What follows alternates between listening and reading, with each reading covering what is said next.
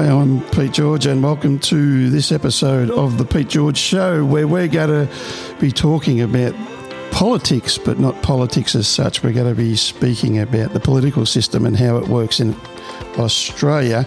But we have a very special guest, the member for Theodore in Queensland, Mark Boothman. Welcome to the show, Mark. Uh, thank you, Peter. It's great to be here. Thanks, thanks once again. So you've got a fairly decent sized uh, electorate here in Queensland of Theodore, and so how long have you been the member of Theodore? Well, uh, it's been over nine years, almost coming up to ten. So uh, certainly been doing the job for quite some time now, and uh, yeah, certainly understand uh, the political process and uh, how things work and don't work. Yeah. So the Australian system, what's that based on, so people can get a good feel for it?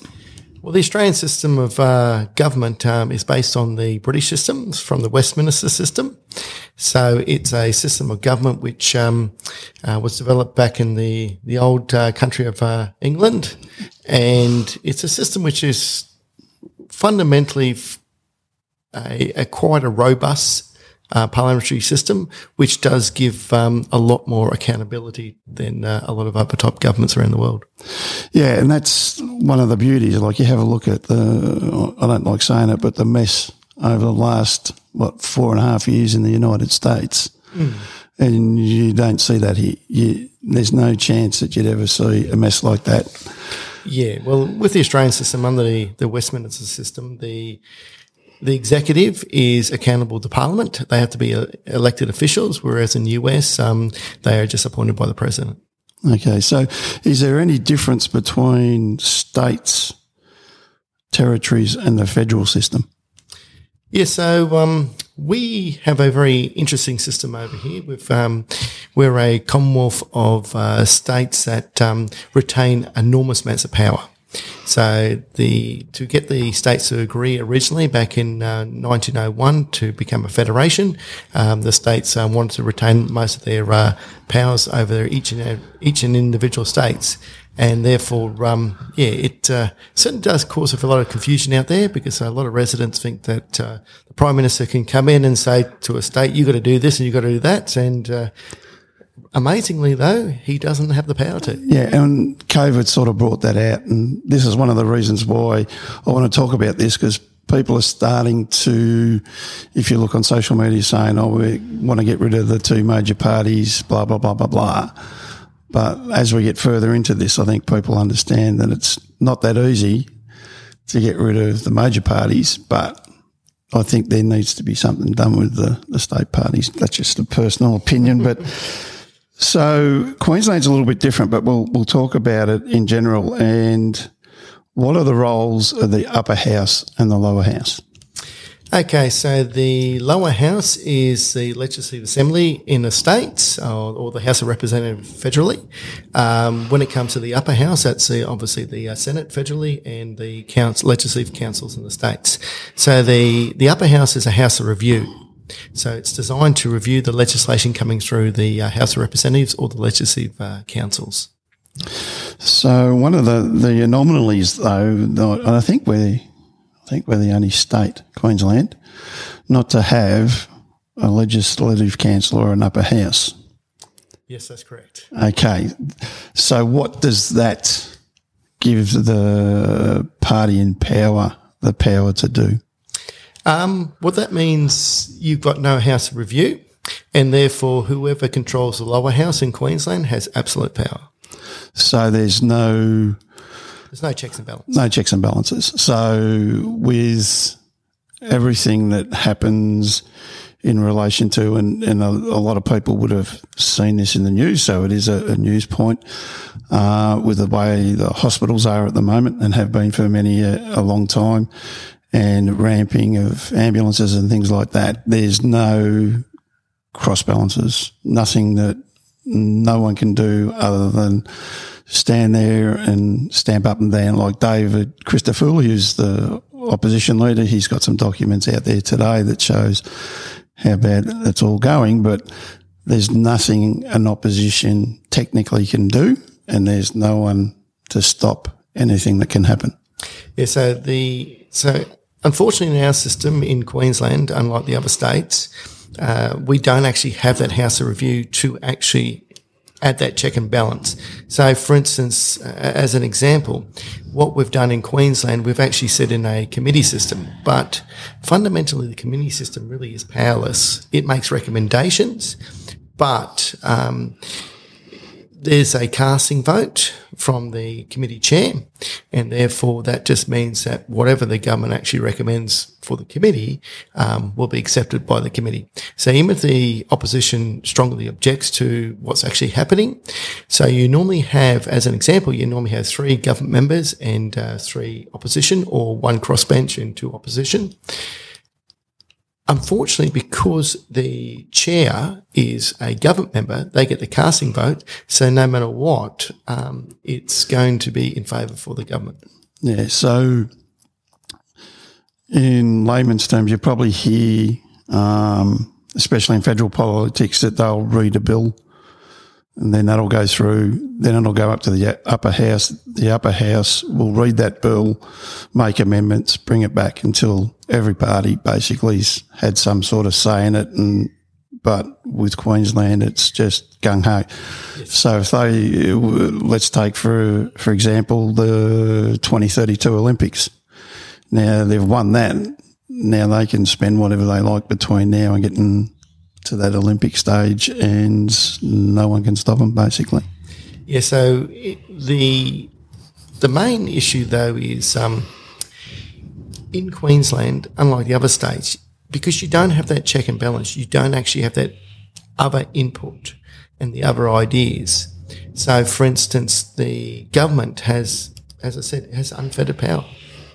and that's that's to me that's like I, I grew up in Victoria and we had the upper house, lower house. And when we first moved up here in 2004, that was a big shock that yeah. there was no accountability for either party. It doesn't matter whether it's Liberal or Labor, whoever's in power has that that power. And to me, it's just frustrating. And a lot of people don't um, understand that. I, I don't think when you start looking at Queensland politics that a lot of people just don't understand the nuances about that and the consequence to it. Like we live in the, or Theodore is the northern Gold Coast. So if people overseas or interstate, if you've been to Queensland and you've been to the theme parks, that's where we are. Yes. And we're the largest or the fastest growing corridor in Queensland.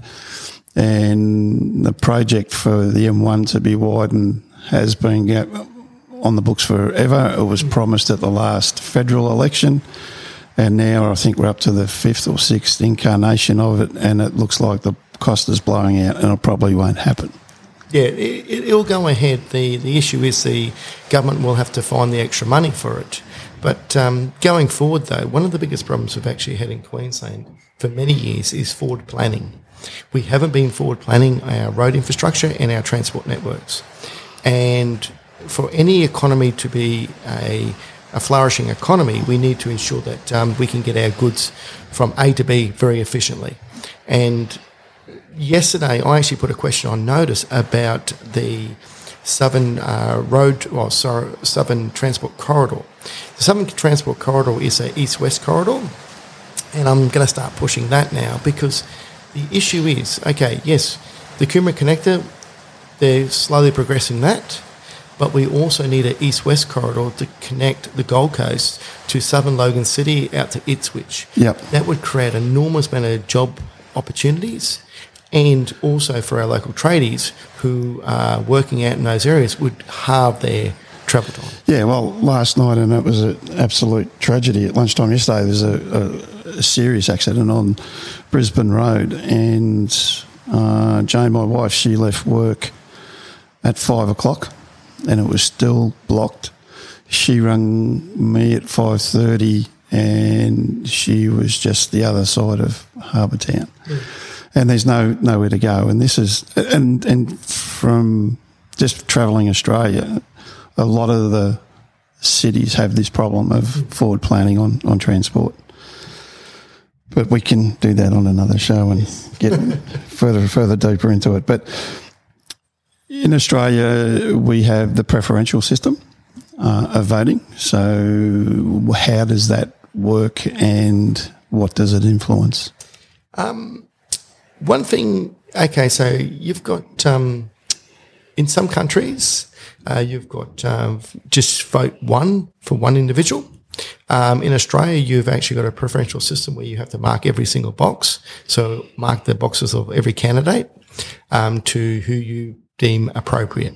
Um, it seems a lot of people I know don't particularly like it that much um, because um, as they would say to me, well, we only know one person, the, one of the candidates. He's the person I want to vote for, or she's the person I want to vote for.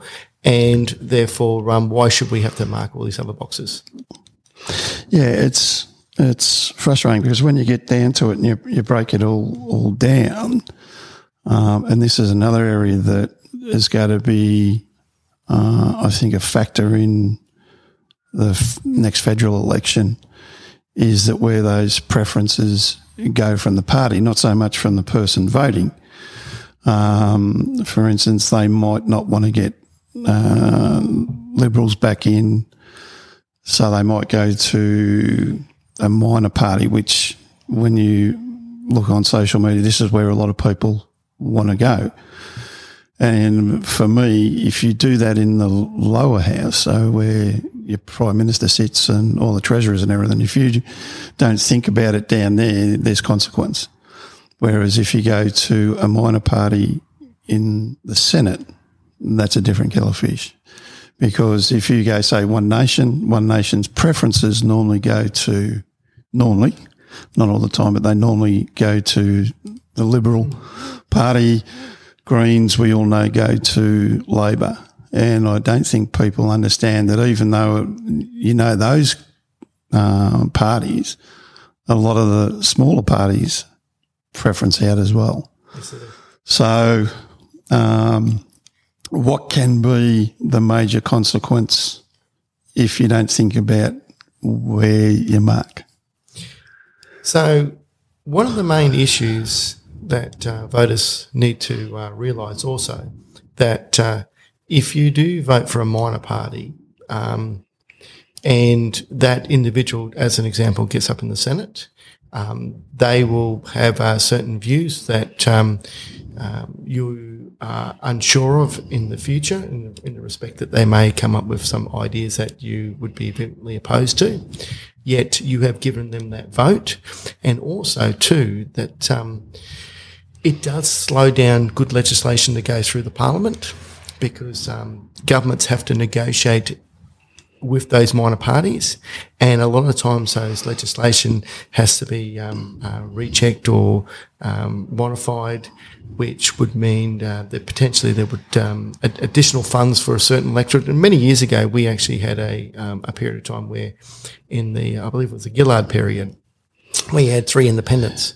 And um, one of the members um, in uh, northern New South Wales, he was getting so much money spent on his electorate um, simply to buy his vote. Yeah, and that's that's the frustrating thing from it. When it's like I, I don't mind people like One Nation, um, Jacqui Lambie down in Tasmania.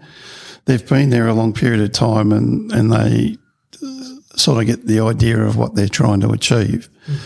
Whereas if you get the rural small parties, and we see that in Victoria and their upper house, some of the parties they're really, really weird and they do buckle because someone says, I will give you some money into your electorate.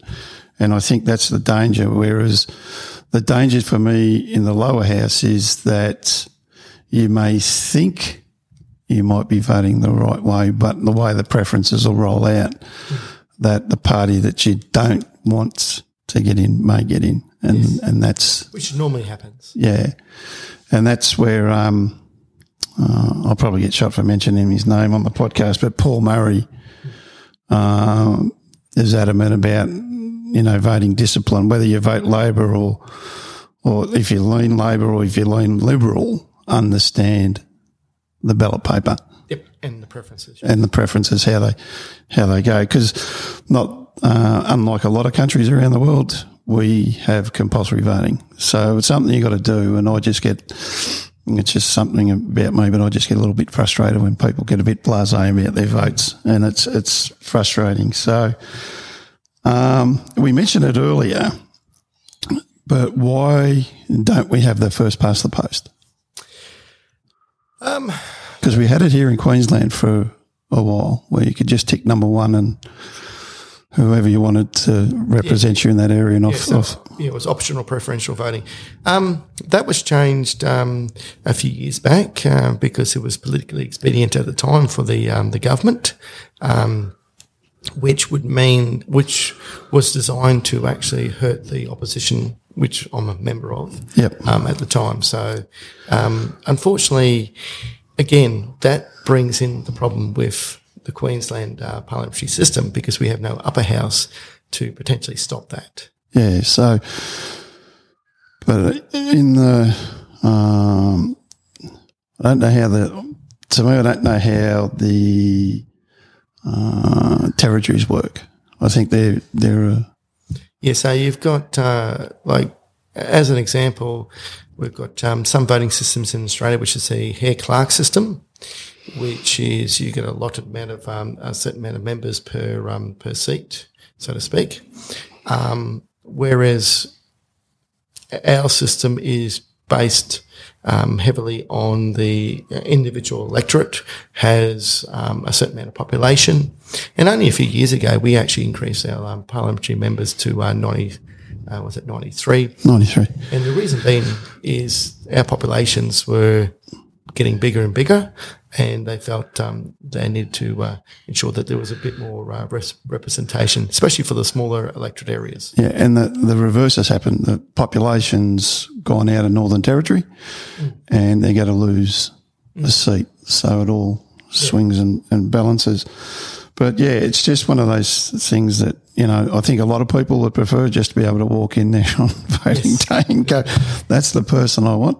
And that's it. So in a, in a, say for a hypothetical, in the, um, just the one vote system, how does that then get shifted into preferences for that person? So, say for instance, um, this electorate, uh, someone voted for someone that wasn't attached to a major party. Yep. Does that vote then shift to someone else, or it just doesn't get counted?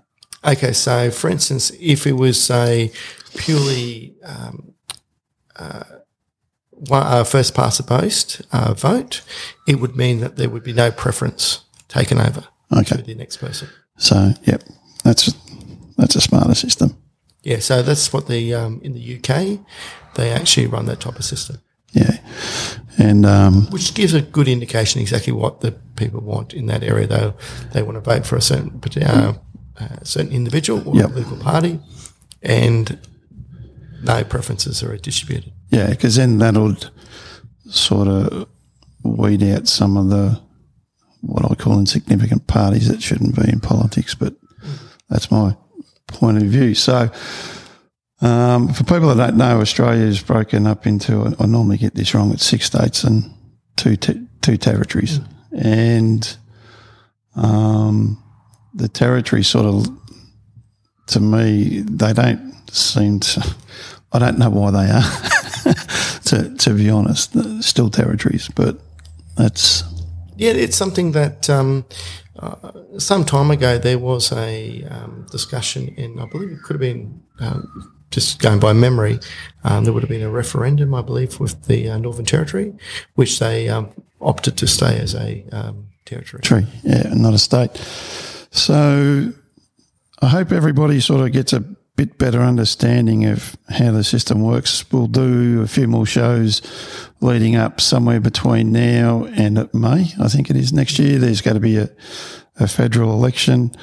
Um, you can pop onto our podcast uh, site and leave messages there if you've got any questions, political.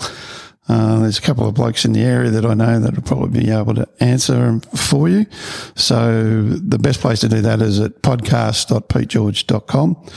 But uh, Mark, if someone's got a question for you, what's the best way for them to get in contact with you? Certainly, give my office a call or uh, send us an email, and uh, I'll get, I'll send you all those details so you can post them on your um, on the postcards. Yeah. So That's information. Once again, I know Mark's very, very busy. If you ever wanted a politician to work for your, your electorate, Mark's one of those. He's, uh, he responded to me at one o'clock in the morning. He's always responds to his, um, messages and things like that, which is great. Uh, he's always out at community events and he never stops trying to help the area. Like, for instance, he's, he's forever putting, what are they on, on notice messages on notice Questions on that. questions on notices and, and things like that to better the, the area. Um, but there is one, um, question that I will get into a political side of things. And a lot of people have sort of mentioned it in the area and everything like that is the lack of police in our area. Yeah, well, that's certainly a, a bugbear of mine. Um, we desperately need need more police. Um, at the moment, there's a lot of police down on the border, um, which is um, restricting the amount of officers we actually have up here at the moment. And um, we've got hooning situations. We've got um, drag racings along uh, Reserve Road, out the back of Tamborine, um, Tamborine Oxenford Road, uh, Road, Discovery Drive. It is everywhere. Yeah, we we're in a perfect firing line where we live, but but yeah, it's uh it's frustrating. Um, you know, like you you can't keep on for, for me. You can't keep on using COVID as an excuse. There's got to be a point in time where you've got to uh, go back to the job that we're the people are paying people to do. Well, I think the other thing too is, and I find this with a lot of residents, they're sick and tired of um, the system allowing individuals who commit crimes. Um, they're sick of lenient sentencing.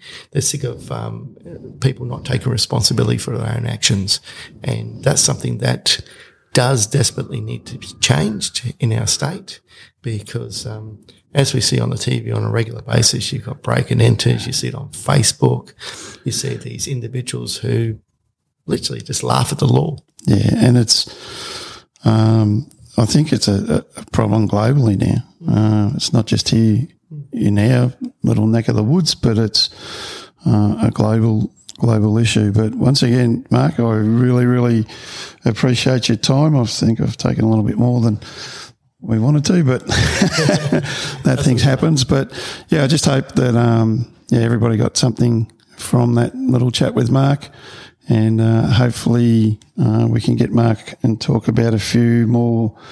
Uh, more local topics, and if you're free and you're happy to talk, we can talk a little bit more when we get closer to a, a federal election and uh, have a chat about a few issues on that. Happy to. All right, Mark. Well, thanks once again and go and enjoy your day. All right. Thanks for having me.